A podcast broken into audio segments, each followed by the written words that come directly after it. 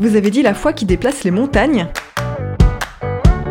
le point de départ de la formule se trouve dans Matthieu. La scène représente Jésus qui guérit un enfant épileptique en faisant sortir de lui le démon. Les apôtres lui demandent alors pourquoi il a réussi, lui, à accomplir ce miracle alors que n'en ont pas été capables.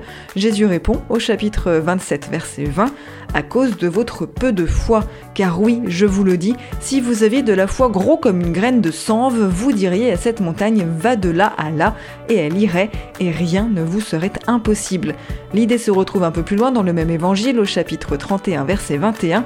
Si vous avez la foi, si vous dites à cette montagne enlève-toi et jette-toi à la mer, cela se fera. Cette formule imagée d'une foi qui déplace ou soulève des montagnes est souvent employée pour évoquer une force de conviction qui balaye tous les obstacles.